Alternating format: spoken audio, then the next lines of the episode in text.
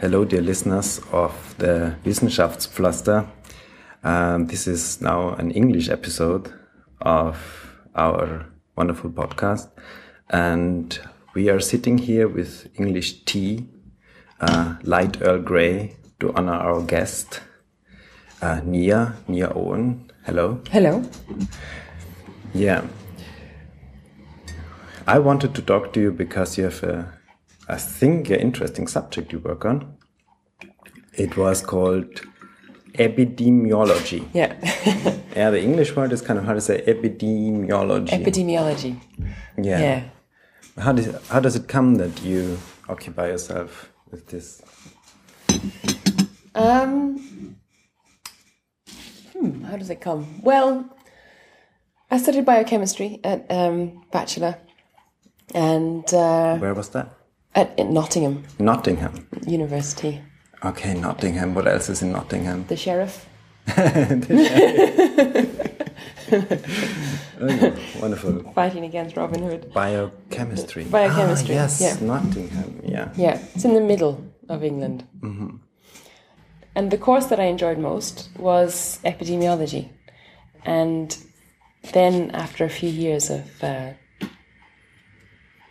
not being particularly career focused, I decided to do a, a master's in. Uh, I sort of looked back at my uh, um, degree time and, uh, and and thought about epidemiology. It stood out as my as, as the favorite thing, and uh, and then I did a master's in, in public health and, and epidemiology, and um, then I was working a bit in um, health promotion uh, here in Graz, and um, and and now I'm doing a. Um, I, I would also I also lecture in, in public health and epidemiology, and I'm doing a, a PhD now at Imperial College in London. So you actually liked it. What is to like about epidemiology? Epidemiology. Epidemiology. Um, what is to like about it? Well, it's um, it's very much the big picture look at diseases. So, whereas um, whereas doctors look at in, diseases in individual patients, and biochemists might look at diseases in individual cells. Um, in epidemiology, you look at diseases in in populations, um, and and how diseases spread. All right. And you like the the big picture. I like the big picture look. Yeah, yeah. All right. And it's also very um, multidisciplinary. Um, yeah, I mean, you have to incorporate a lot of uh, sociology and geography and What is it? I mean, uh, since when do people uh, actually? Yeah. What is it? it's the application of statistics to diseases. That's pretty much it. It's really quite simple. Who did it? I mean, John Snow is always sort of cited as the as the founding father. Really, it's called John uh, Snow. He's called John Snow, yeah. That's funny. It's a funny coincidence because, like, uh, we usually often talk also about drama series, and Jon Snow is a Right. famous character Yes. in Game of Thrones, Yeah. so that's hard to forget. yeah. Funny. Yeah. Um, yeah, he was a he was a doctor in in London, uh, and um, he studied cholera epidemics. And he he was the prob- probably the first. I mean, I don't know. I, I always I'm always a bit cynical about founding fathers of disciplines because so- sometimes I think other people may have also done them before. But he's um, sort of the first documented, the first person documented as having uh, created maps of diseases, like studying studying maps of diseases and finding the cause that way. So he he mapped out cases of cholera and and sort of superimposed their their water source on on on the cases and then he he found the the he's, he basically proved that that cholera is a waterborne disease All right. rather than a because at the time they there were a few different theories um, but one of the main things was that it was caused by bad smell Okay, he came in, but also already with the hypo- hypothesis that it's actually based on, on water. Yeah. All right. Yeah. So it's not like just uh, collecting data with no with nothing particular in mind, but uh, and and then finding out well there's this weird correlation, this clustering of Yeah. No. So oh, he he he set out to prove that's connected to water or to give a good argument. He did, yeah, yeah, Alright. yeah. I mean, lots of epidemiology is just generally uh, looking at data to to find hypotheses. Yeah. Um, but yeah, in the, in this case, he uh, he he didn't really believe in. Uh, How would you air. imagine John Snow collected the data? Um, he went from house to house and asked people if anyone there had died. Overall of London. Uh, just in the areas where they had cholera, All right. which was around sort of downstream along the river. Okay, and he draw drew a map. And he drew a map And that's actually, and this is documented, and so this Yeah. is understandably um, a very strong picture and, and a strong, yeah. So it's it proves the point very nicely. Mm-hmm. There's something to it. Yeah, yeah. Um, sort of the, the the myth around it is that he um, he removed. So he he he mapped out um, a few a, a few streets. He mapped in detail a few streets where they they had a particularly bad um, epidemic, and uh, and the, the the worst street, which I think was um, Broad Street, I think it's called, um, where there was just a phenomenal amount of cases. Um, they were all getting their water from a particular pump. He found out. So he uh, the the the story is that he removed the handle. Although and, and then and then the col- then they had to collect their water somewhere else, and then uh, Oh, really? and then the, the cholera epidemic went away. so germs weren't in, in, in discovered yet, so that like disinfection and, and things like that. So this was Um, not an option yet. Disinfect the water source or something like that.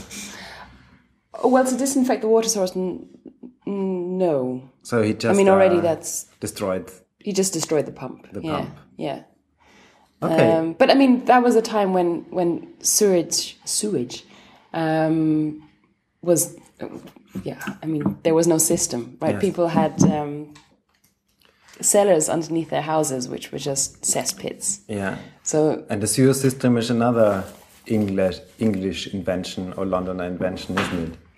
Um, well, they certainly did big build a lot of sewage systems, yeah, Yeah. which are now the tube system in, That- in in some places. That's why some Uh, would say like England is the petri dish of the world. What works in England works everywhere. I've never ever ever ever heard that. No, not. Who No, says that? it. Well, it's uh, from a TV series. Uh, Okay. Was maybe it's a joke. Oh yeah. Um, It's about collecting data about disease. Mm-hmm. Um, and I guess it hasn't evolved over time a little bit. So, uh, what's what's it about today mostly? um, well, I work in infectious disease epidemiology, and Mm-hmm. So there, that's a sub a sub. Yeah, program, yeah, so because you well, yeah, there's there's uh, non-infectious disease epidemiology, Like cancer. like cancer, and although that turns out to be infectious as well in a lot of cases, um, like uh, yeah, so cancer and heart disease, and you know, sort All of. right. Um, Diabetes. That's not. A, so that's the Yeah. two big groups: infectious, Yeah. non-infectious. Um, and in infectious diseases, we use a lot of um, uh, mathematical models. Main, mainly because the equations that you calculate, the sort of traditional equations that you ca- use to calculate prevalence of disease or incidence of disease. Uh, so, sorry, Prevalence is Pre- pre- pre- prevalence is how many people in a population have the disease. Incidence is how many people in a population get the disease. So new cases over a certain amount of time. Um, those don't work when you're dealing with infectious diseases. Or they don't. though, They don't work as well when you're dealing with infectious diseases because um, the uh, as the pathogen basically the prevalence of the disease of, of an infectious disease is the most important factor for whether or not an individual is going to get it. Yeah. So yeah, So if no the one rate of infection depends on how many are sick exactly, already. yeah, exactly, because yeah, and whereas that's not really the case, although to some extent it is. It's not really the case with type two diabetes, for example. You can't catch it in the in the traditional sense that you can Yeah, catch it's a not cold. infectious. it's not infectious. I mean, there's there are a lot of behaviors and psychologies that are in, that are kind of infectious, right? So Yes. if you're living in a obesogenic, as as as as the word is, if you're living in a obesogenic society, then you're likely to be obese, and and then you're you're Okay. So it sh- and then you starts to share some commonalities It with starts to- infectious yeah, yeah, diseases, yeah. although it isn't. although it isn't strictly infectious, but but a lot of people are starting to argue that. Um, Yeah. yeah, that lots of things are infectious. Lots of Oh, more right. infectious than you would The think. generative environment. So that's something like Well, it would be like Memphis, right? Like move to Memphis and see if you don't get fat. You know, like that's. I mean, all right. of course, it's possible not not to get type two diabetes in. Uh, Okay. yeah, So you try to learn in infectious diseases. You try also to learn something about the development over time. yeah, So it's kind of important to have regularly updated data. Yes. So Yeah. when would that occur? Who would collect that? Uh, epidemiologists collect that. Um, so a lot of countries have data collection systems. Um, these these can be just um, doctors reporting cases as they come in, um, or they can be surveys. So sort of established annual surveys, or semi-annual or whatever, over a certain time. Um, or they can be individual studies where you where you decide you want to study worms in rural Kenya and you set up a study to study rural worms. I mean worms in rural Kenya. Um, and then then you have your Set up a Data. study so you work out how many people you need to ask from where yeah and go on And- with some interns. yeah exactly yeah go around. you send some. PhD students to uh, yeah collect samples. Yeah. Um, So, what do we hope to learn about this disease with the data when it's um, like infectious diseases? Like, what's what's the interesting values here or the interesting numbers? Well, it depends on what disease you're looking at. Um, very often, you want to know what works, right? So, what works to prevent? If you once you understand a disease, or think you understand the disease, uh, then you want to know what works to stop its spread. All right, because that's often. that's not obvious. So that's not obvious in many cases. Um, Or you just need evidence. For, Well, yeah. I mean, very often you, you just need evidence. Um, but but what works at an individual level may not work at a population level, and if we're talking about HIV, for example, Yeah. um, an an individual who has decided that they don't want to get HIV, who lives in a highly prevalent uh, in a country with high prevalence would behave in in ways to avoid that. Um, would reduce sex partners. Would um, use condoms all the time. Um, but but that doesn't really hasn't really worked at a population level. We haven't really seen a. Re- I mean, we've seen a reduction in, in sex partners in, in a lot of countries, but uh, and and but like people try alternative things all the time and so it by chance you might you might catch some some program or some culture or some behave, behavior that actually helps preventing the disease and and you look closer if you find something like that, like a region where the uh, spreading, uh, like the incidence are less or something like that. So is it like what? How do you want to resolve it? I mean, that's the question.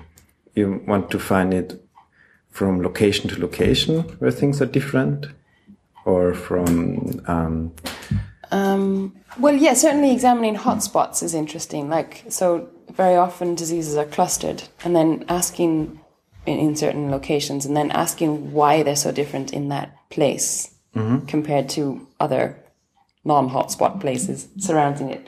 Um, they often give up interesting questions. Pretty much like and the cholera example of John, like like the cholera example. John yeah, yeah, yeah. The the places where cholera was was very prevalent in in London were downstream near the river. Um, also, where all the um, they were quite smelly places if we if we compare them to the to the to the higher further away places of of London they were certainly more they were certainly smellier so um, that also supported the the the the, the common the common belief that uh, that that it was caused by bad air. So like where the the word malaria comes from, like bad air, is uh, causes disease. Um, I forgot oh, my really? point. Uh, uh, malaria is the meaning is bad air. Yeah, yeah, yeah. That's that's like uh, an old model of diseases, isn't it? Like yeah, so it's an old model. Yeah, the fluids and right, and, and yeah, and they have if they are set up, the body exposes a disease picture, mm -hmm. like Aristotle, isn't it? Something like that, or Socrates. I don't know. Um, yeah, so the the four humors um, of and and yeah, so the disease was caused by an imbalance of the of the four humors. I can't yeah. remember what the four humors are. Yeah, phlegm so, anyway, whatever. Um, so it wasn't at all obvious to look for. So it, it wasn't right. So so um, you right, yeah. I, I, while I was talking, I forgot my point. But um, so yeah, a lot of things supported the the, the bad air hypothesis. Yeah. Um, and it was only by it was only by looking at at the water yeah. um, that it became less obvious. Yeah. Well, with HIV maybe is an example where there are still uh, strange beliefs uh, prevalent in, in many places. Yeah, yeah. And uh, American ideas discouraging sex. Yes, for example. AIDS. Yeah. yeah. The one question I'm interested in also is like who is paying for these studies? Who who like who really makes them governments? Like to, to some extent? the national governments yeah? usually. well so no no no. So, so that that is one source of funding. Um, it just works like any other research. Any other research right? So you you there's there's a grant that um, people apply for the grant. Mm-hmm. trusts like um, the uh, department that I'm in in London has a lot of um, often gets funded by the Wellcome Trust. So Wellcome um, is a is a I, I don't know where their money came from, but but it's um, it, it, it's a yeah. family with a lot of money. Uh, okay. Uh, yeah. So that's that's um, in your case. We haven't mentioned yet. You currently working on epidemiology of AIDS. Yeah, and so a lot of a lot of AIDS research comes from the Gates Foundation as well. All so right. the mm-hmm. Bill and Melinda Gates Foundation. Uh, but that's probably a special case because, like, I would guess that like uh, national governments and their health ministries would routinely collect data by law, something in in a way, wouldn't they? E well, yes, yeah. Um, certainly, that's true in OECD countries, right. but it's not so true of Burundi, for example right. right. So, um, yeah, um, certainly countries that that have um, established, stable, funded health systems um, collect data and and by law. Um, but yeah, of course, we live in a complex world. Yeah. We're not. Yeah, these things don't always happen. Um, so now I, I would like to talk a little bit about like when you um, find data, like the different categories, how to um, look at them. Like we spoke a lot about where, like the geographic location, yeah, but um, and what one can learn about it. The question is, what else can also like how else can we split up uh, uh, the population? I mean, what would you suggest? Um, uh, uh, oh right. Well, where- right. There, well, there's always the you always divide the data into sort of the basic demographic characteristics. So by gender, by age, uh, by social class. Um, yeah, there's there's been a lot of, and, and that's that's quite routine. Um, in uh, in certain countries, you would be interested in in urban versus rural because that's often quite interesting.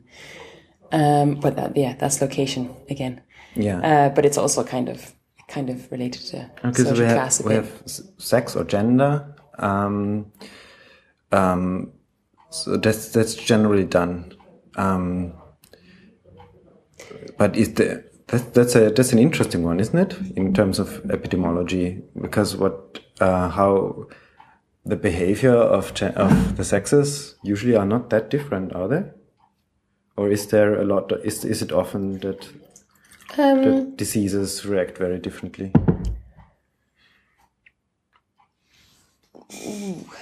Well, that's there are a lot of diseases in the world. Um, I, I mean, certainly the sexual behavior of men and women are not that different.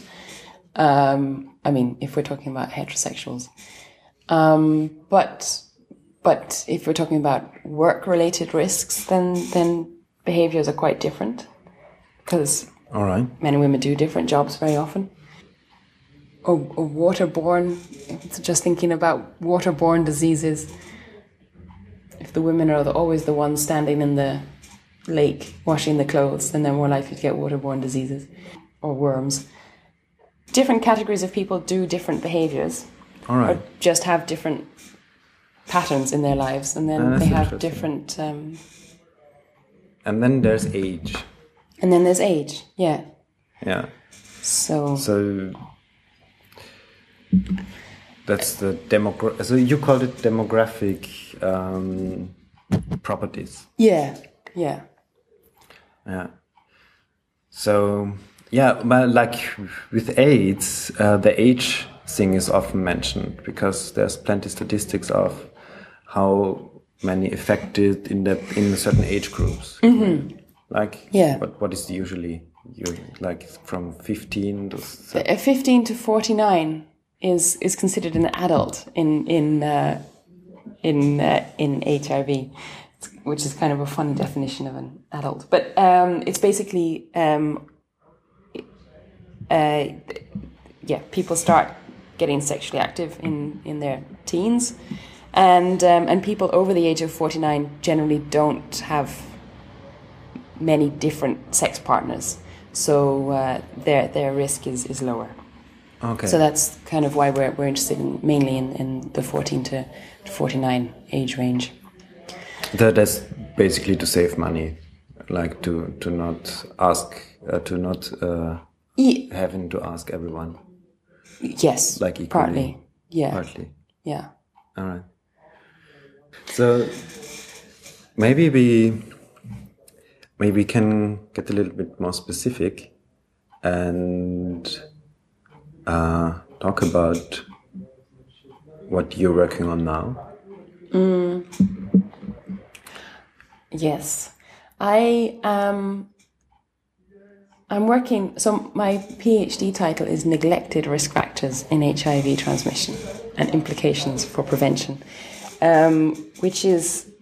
Uh, but what I'm actually looking at is um, heterosexual anal sex, and um,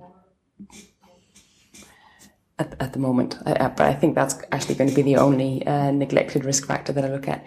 Um, so, as as everyone knows, um, uh, gay men or men who have sex with men, as, as we say in in, in uh, uh, sexually transmitted infection uh, language, is um, they they have a much higher risk of, of HIV, and and that's partly or mainly, depending on how you look at it, um, because um, anal sex has a much much higher um, transmission risk than than um, Like va- vaginal sex.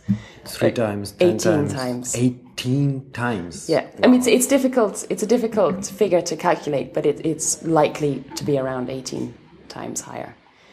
Um, so, um, and it hasn't really been looked at in in heterosexuals very much. Um, I'm not really sure why. Um, I think because it's an impolite question to ask, perhaps. So yeah, I mean, yeah, it, it, it, it of course it requires um, to ask these questions in questionnaires. Is it a standard question? No, No, it isn't.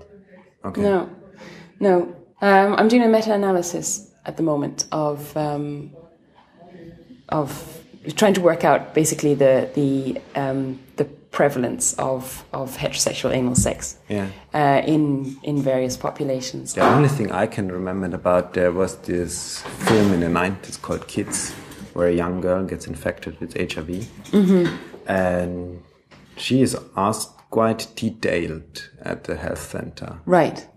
Uh, like about her behavior, including, I think, anal sex. Yeah. So they would have collected the data. Mm-hmm, but you guess not, not really in the epidemics in, in Um, Africa. No, no, and I'm and I'm when I'm talking about it's not in the data. I, I mean it that it's not in in surveys. All right. So rather than um, in, uh, we don't really use data from from these type of um, HIV testing interviews um, in in research. I'm not really sure why. Uh, probably because they're quite biased, but um, or maybe they're just very confidential, which would also be quite a good thing. Um, but uh, So, in order to get this data, you would have to make anonymous surveys. Yeah, so these these are these are surveys that, that are in my meta analysis. So You basically, really I've been I've been looking up to at the people, ask them if you Yeah. can ask questions, yeah and go the yeah. questions. I mean, I haven't asked anybody any questions. yes. That would be rude, but um, no. So I'm I'm looking for um, surveys that that that have asked these questions. So these can be, I mean, a, a lot of countries have sort of standard sexual behavior surveys that they do every four years or however often. I don't know if Austria has one. I guess so. I would imagine so. Yeah. And then they're just sort of um, uh, a random sample of, of the population across different ages. Um, and very often they, they don't ask that question. Um, I mean, there are, there are a few um, in the US they, they do ask. And, uh, All right. well, they have, they have a few different surveys, but one, one of those surveys is in my, is in my meta-analysis. Um, So, otherwise meta-analysis is you. What is it? You do a, a systematic review, which is basically where you decide what data you're looking for. So I'm looking for, I'm trying to find out how common um, heterosexual anal sex is among, uh, I'm working on youth at the moment, so that's under the age of 25. Um, so I, I define my inclusion criteria. So I'm looking for um, research papers that that, in, that include data on heterosexual anal sex um, that is not mixed up with with homosexual. Um, so you know, I just just beforehand you have to. It has to be. It's called a systematic review for a reason, right? You have to beforehand. You have to know what you're going to include and what you're going to exclude Okay, to, And- bit, to be a little less biased. to be a little less biased. Yeah. um, yeah, of course, there's always bias, but you know, like rather than doing a, a, a narrative review where you, you know, sort of defend your hypothesis with with studies, right? So you have to be explicit about about what you're in, what you're going to include and what you're going to exclude, and then uh, you search. PubMed is a a big online database. Repository. Isn't the- name? No, not. Is it? Okay. I know maybe it is, but Okay, so that's really a database for where it's a web. It's a, just a website. Says- scientific articles or the data, like or both. Um, no, it's it's just uh, um, kind of acts like a search engine of of um, of journals. All right. So you, normally it gives you the abstract Yeah. and a link to the, to the journal Yes. uh, to the to the paper. Uh, yeah, so I did that, and then uh, so I, I did the search.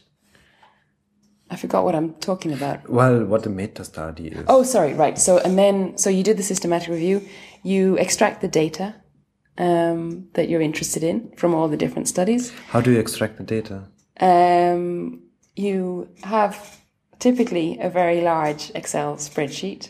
That comes with the paper. No, no, no, that you create All right. Okay. um, with uh, with the different columns being the the different data that you want to extract. So demographics would be like where it is, how old they are, what type of population, um, and then various other things like number of sex partners, um, whatever else you're interested in. Um, and I wasn't, yeah, and then so I extracted extracted the data on um, anal sex. So you actually have to read the paper and Um, have to- transfer the numbers. You have to read the paper and transfer the numbers. All right. Yeah. So there's no no common um, or standard of publishing the data in a readable, machine readable format. no. No, it's No. totally uncommon. Like not common at all. So that um, I'm not really sure what you mean. So Well, that so that you could search for Data sets. and that it would automatically. Yeah, or appear. the paper has actually a link in it where the data can be downloaded, like the full. Ah, I see. But you would still have to read it, right? Yes. Yeah, and transfer it. Yeah. No, I mean, all well, all the papers have tables in them, Yes. and that's where the data is. Yes. It's also in the text, normally, All right. some of it is also in the text. But you do not get like the original data usually, like the um, the Um. the separated data points Oh, I see. From individuals. from individuals. no, that would be fantastic. But no, you don't get that. You okay? So No. No, so so all you can see is that because that's I mean that's man that's in epidemiology it actually seems to be that way, but like in biochemistry, usually um, everyone is working with data sets and shared data sets, don't they? Like there are repositories and uh, there's the genome and there's the annotated genome and so it's not unheard of that people publish data but it's not it's there's no, okay, it's not yeah, no, there, there's there's still a, quite a lot of holding on right. to data sets in epidemiology. Al- Um, okay yeah, although so- they are collected usually with public funds Yeah, too yeah yeah. I mean, there there is, uh, yeah, because one data set is probably reusable for many years right, yeah. Right. So you can so you can ask a lot of different questions. Yeah. Um, no, there are um, there are quite a few people speaking out against it because, yeah, Right. it's paid for by pub- public money, um, and then groups hold on to it yeah and But- and then publish in because in- essentially in it might be useful in- indefinitely like forever like you can always go back to old data because it's yeah so Yeah, is, yeah. there doesn't come a point where it isn't then useful for the for the group anymore for the research anymore so he wants to hold on wow Mm. Yeah. that's a problem yeah Yeah, it's a problem. Yeah. Um, yeah, and so things move slower than they should. Okay, but so Definitely. a meta study really is you can only work with the uh, the sums, like Yeah. the composite Yeah. numbers. Yeah. Alright. yeah, which is which is a limit. I mean, it would be fantastic if you could have have Yeah. data from all the individuals, but but you can't. And then um, uh, and then basically you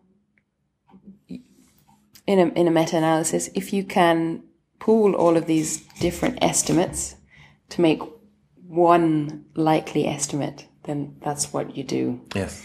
So um, I'm looking at um, if it varies by age, which it does, um, by continent. Um, so yeah, in which part of the world people are more likely to be um, doing it.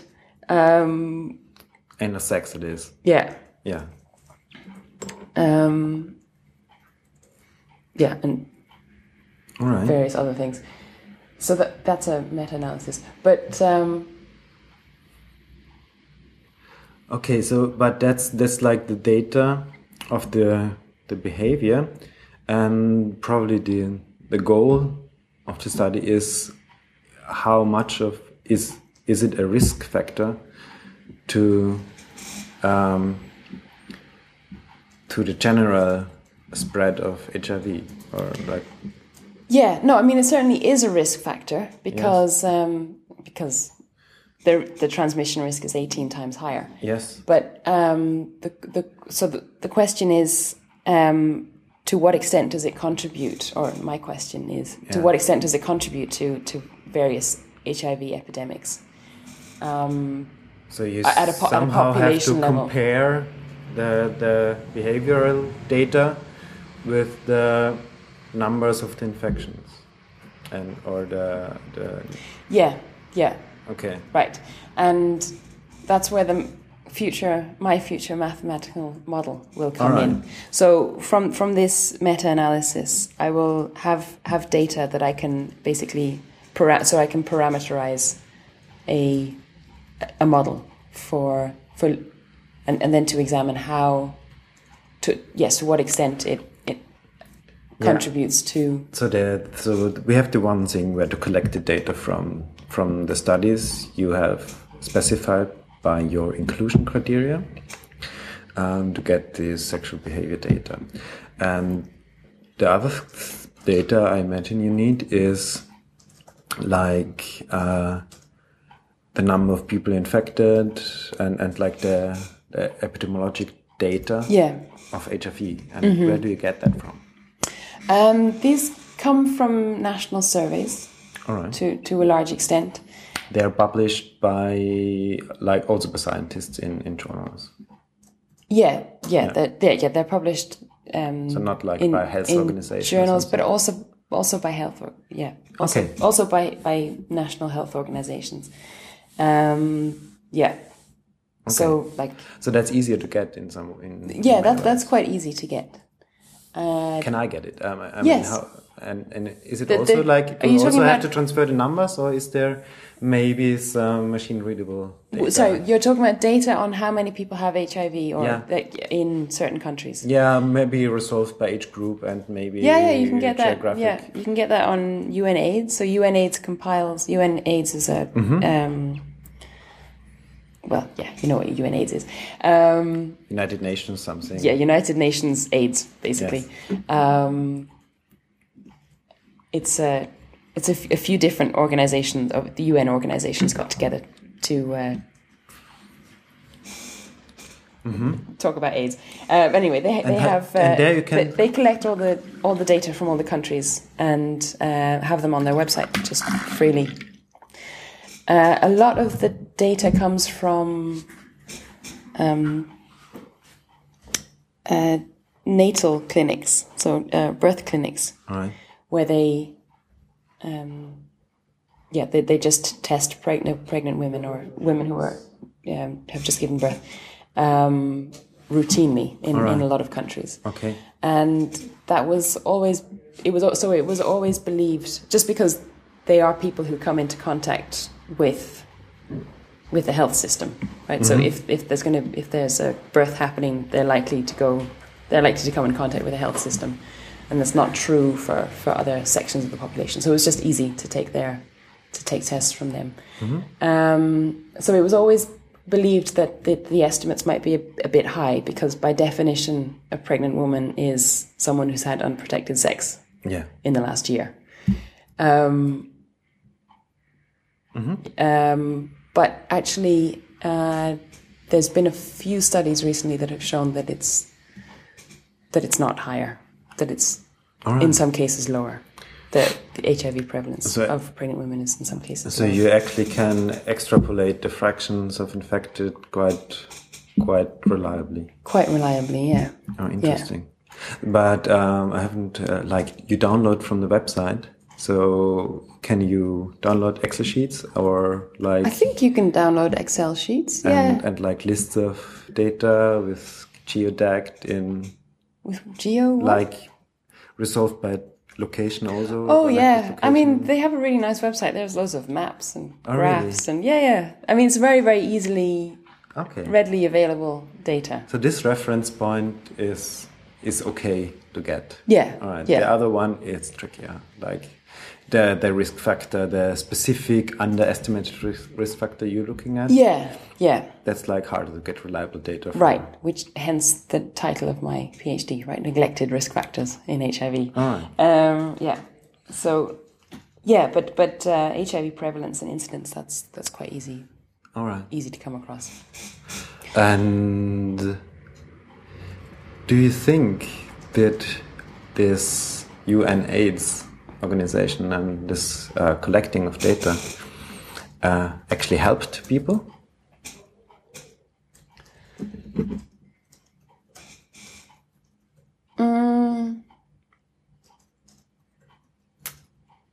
Well, I wouldn't imagine that it's a terribly cost-effective way of helping anybody. Um, it is a very large bureaucracy.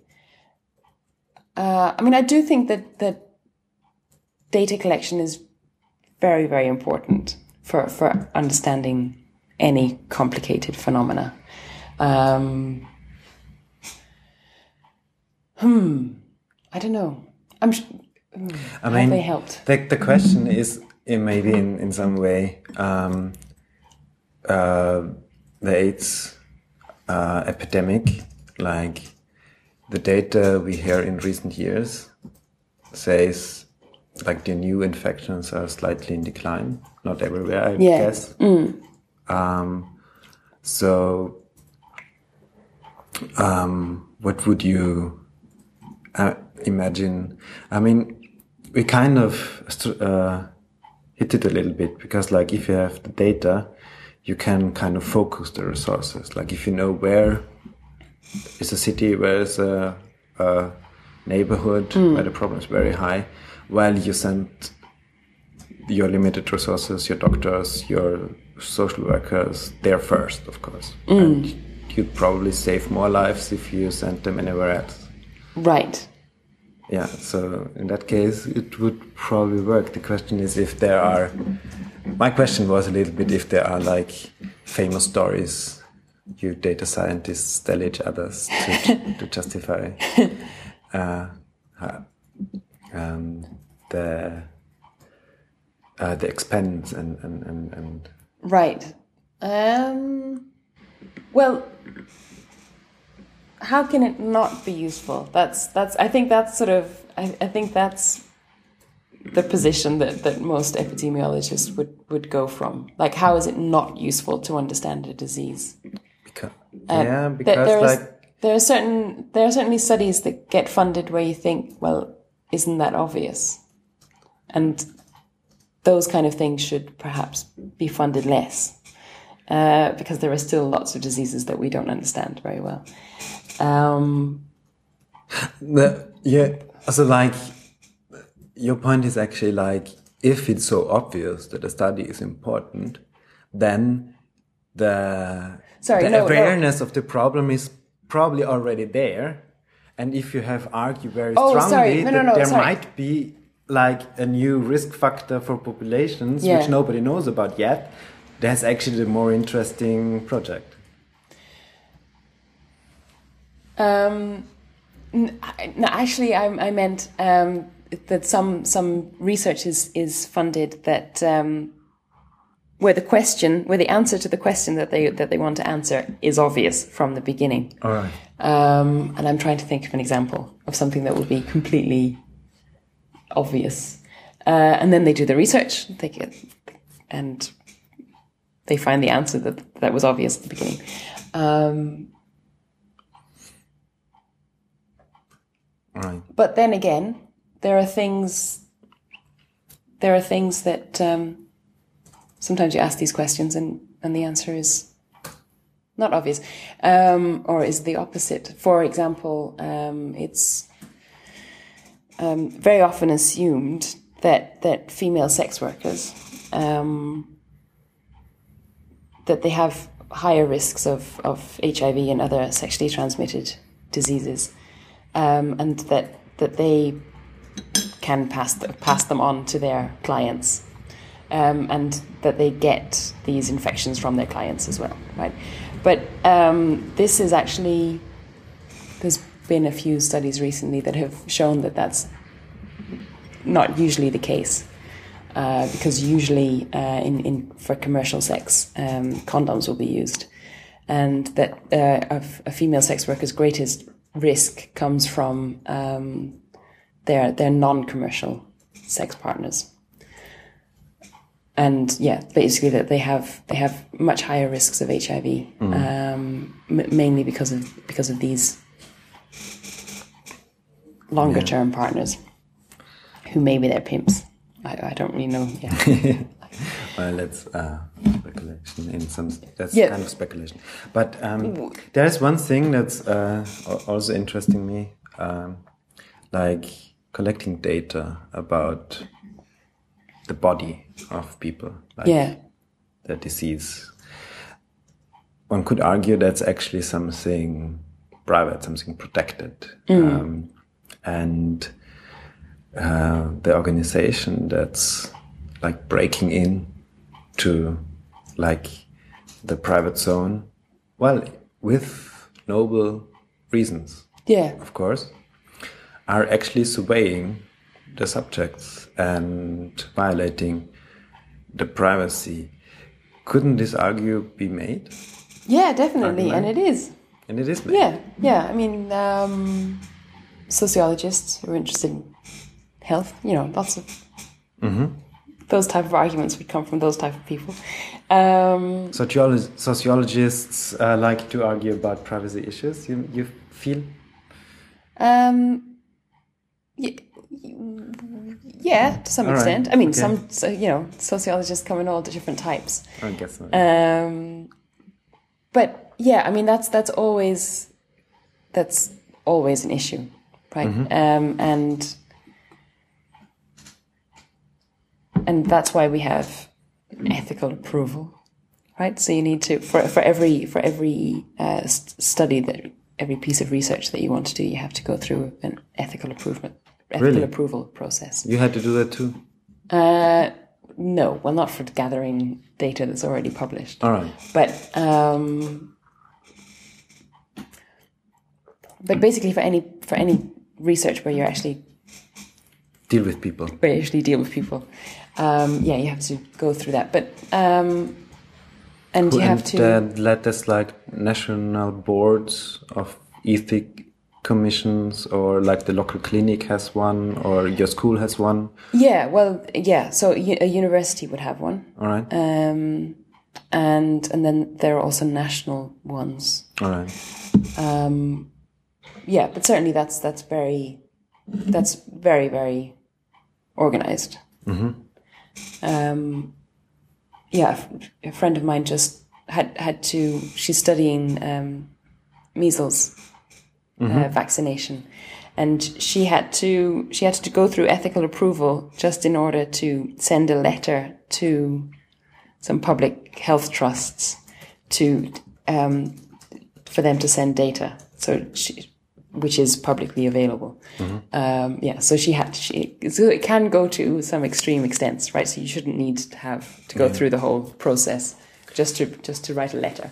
But anyway, um, no, I think people are. I mean, it is there. There are definite structures set up to um, to deal with this issue. Um, and people always have to give their informed consent before handing over data. Um, so, yeah, if you were to be a participant in a survey, you would have to know what the survey was for, what would, what would happen with the data, Okay. um, and yeah, what. So that's, mm, but what people, but what constitutes informed consent is also quite, yeah, is is is also a bit of a grey area Tricky in because it, details. yeah, tricky in details. Yeah. Uh, the question is what I uh, uh, kind of have in mind is would like be an organization like the NSA. Uh, couldn't they do great epidemiology, like with all the data about behavior of people, like patterns and classification of groups, yeah, Um, and like you can really you mean with all people's online behaviors, online and behaviors, communication behavior, you could nicely. No, I think it would be fantastic. up a population. Wouldn't it be nice to have all of that data? It would be wonderful. Um, and if it's if it's anonymous, Yeah. I don't really see the problem. um, well, there's no informed com- consent. there's no there's no informed consent. That's not there. No, that that is that is a problem. Um, Yeah. yeah, but, But- to But in a way. Um, but when you're dealing with with, with populations of that size, Mm-hmm. which is basically the whole internet using population of the world, Mm-hmm. um, I'm not really sure. You, ha, yeah, Well, because it's- because it's tough, of course. it's tough. but yeah, it's but also done. right. Yeah, but we also use um, data from from death certificates, for example, and people don't give their informed consent right. for that. Okay, but that's. That's the It's, it's quite different, the- the of course. I mean, dying and, and using the internet are quite different. because the, different the reason of death is is there, and that's important to you, or, or just you need to know when people died at what age. I think when people die, at what age is interesting, depending Yes. On what your question is. That's very interesting. Uh, death certificates are quite bad sources of information because doctors don't All right. tend not to really put much effort into working out why a person died right. or Okay, so you can't So rely you can't- rely on the cause of death, but the age is probably an interesting data Yeah, point. yeah. All right. So then that's okay, and that's the and that's also centrally collected, I guess. This data. and- Yeah, And yeah. so you can can use it a lot. Yeah. Um, yeah, I, I don't know. I find this this whole question of, of online surveillance is, yeah, I don't know. I, I have quite ambiguous feelings about it. Or I mean, because that's just big data generally, right? We're all talking about big data. Yeah, days. well, I would But, I like a new um, position about it because, like at the last Congress, somebody argued that the state or like the the government needs to see, yeah, needs to have eyes, Mm. needs to have a, sen- a sensory to in, to make decisions of any kind, and so obviously governments are also interested to gather intelligence in all possible ways because well, if they don't know what's happening, they can't decide in, in any ways. And it's argued that like health data and epidemiology um, is kind of the widely accepted good version of surveillance. The question is what what I find of interesting that is, I mean, there are some obvious differences between secret uh, services gathering data in secret and and and and uh, uh, organization collecting data about some disease. Uh, but uh, and the most obvious is the consent, yeah, of the data gathering. But the question is, is apart from that, is there more differences? I mean, actually, I mean, there's one other difference, like the surveyed people themselves. You, well, you can't, you very often don't help them a lot, don't you? I mean, you can't really yeah, help, so they don't really benefit directly. Mm. But I guess it can be made clear that there might be a beneficial part of it, like to other people, like the neighbors, like the friends, Yeah. like like the children. Yeah. Yeah. So this the, the use is kind of more clear, which is probably completely unclear in uh, uh, the Secret Service d- data gathering and like is it uh, data retention and all this kind of stuff, where the use and the benefit is completely unclear.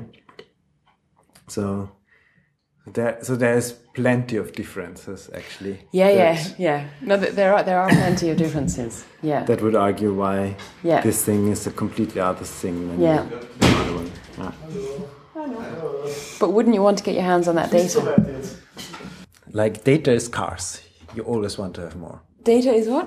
Scar- scarce. Scarce. Sorry, Scarce. sorry. Well, good data is scarce. Good data is scarce. Yeah. All right.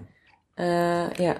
I mean, there's a lot of talk about big data, and uh, generally, I think, in the world, particularly in science, um, but not really in epidemiology because we're just a bit too picky Yes. about data quality.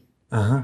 I mean, there is this famous ex- people, there's this famous example of Google, Mm. who's who was said who who uh, trained a machine learning algorithm uh, to identify flu uh, epidemics. Yeah. In By Twitter. Mm-hmm. pub- in the bubble by by searches actually, but the Oh, search okay. words people Right. Mm-hmm. were starting to use. Well, they had training data, they had uh, epidemiology data from from doctors Yeah. to train it, so to, to, to train the artificial intelligence, and it, and, and in that way they could predict the uh, epidemiology earlier, Right, the epidemics earlier. the yeah. epidemics earlier. Yeah, uh, yeah, they've been using that. Um, yeah, particularly with with um, I think it was one of those one of those animal flus that Swine out- flu, maybe. swine, bird, whatever. Yeah, because it's it's pretty accurate.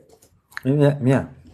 I mean, the quantity. People start- the lo- the Yeah. like the local resolution appears to be uh, accurate. I don't think the quantitative. Data Oh yeah, uh, no, sure. I mean, lo- location wise, Location it's, is- it's is yeah, very yeah. No, you wouldn't be able to say.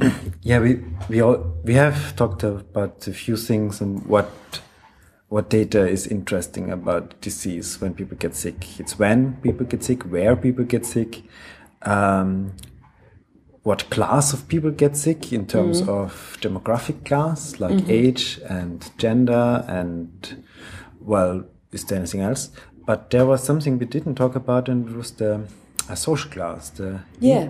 the the influence of income inequality to epi epidemiology or to, to epidemics. I I think there are, there are two things. So there there's the spread of the or the patterns of of epidemics um, throughout social classes. So heart disease, for example, is or m- most diseases, but let's talk about heart disease.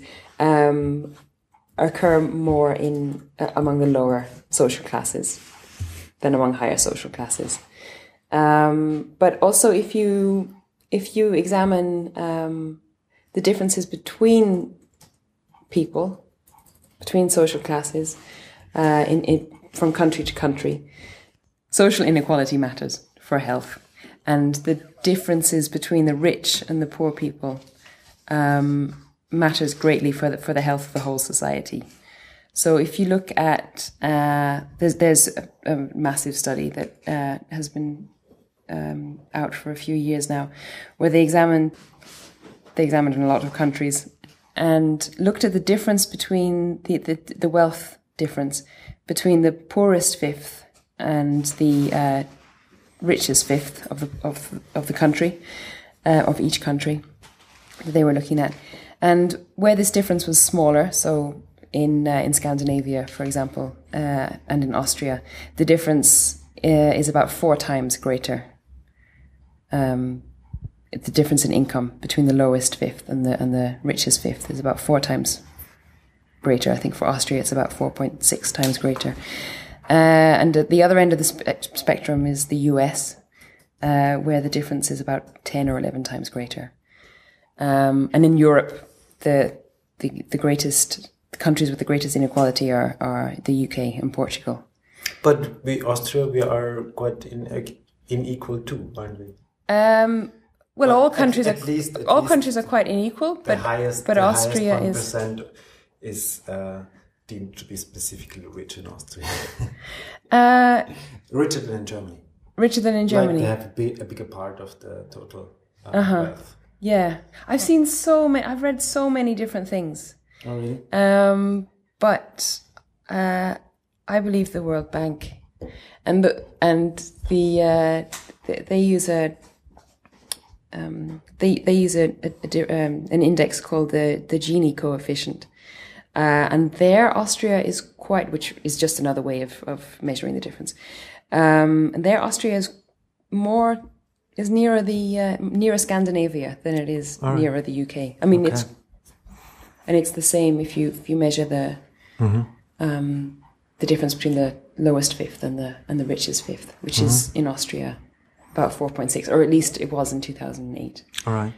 So these epidemiologists um, measured had a had a whole long list of, of various health and um, and social outcomes that they looked at. Um, so heart disease, everything from heart disease to obesity rates to uh, teen pregnancy to um, truancy to high school bullying.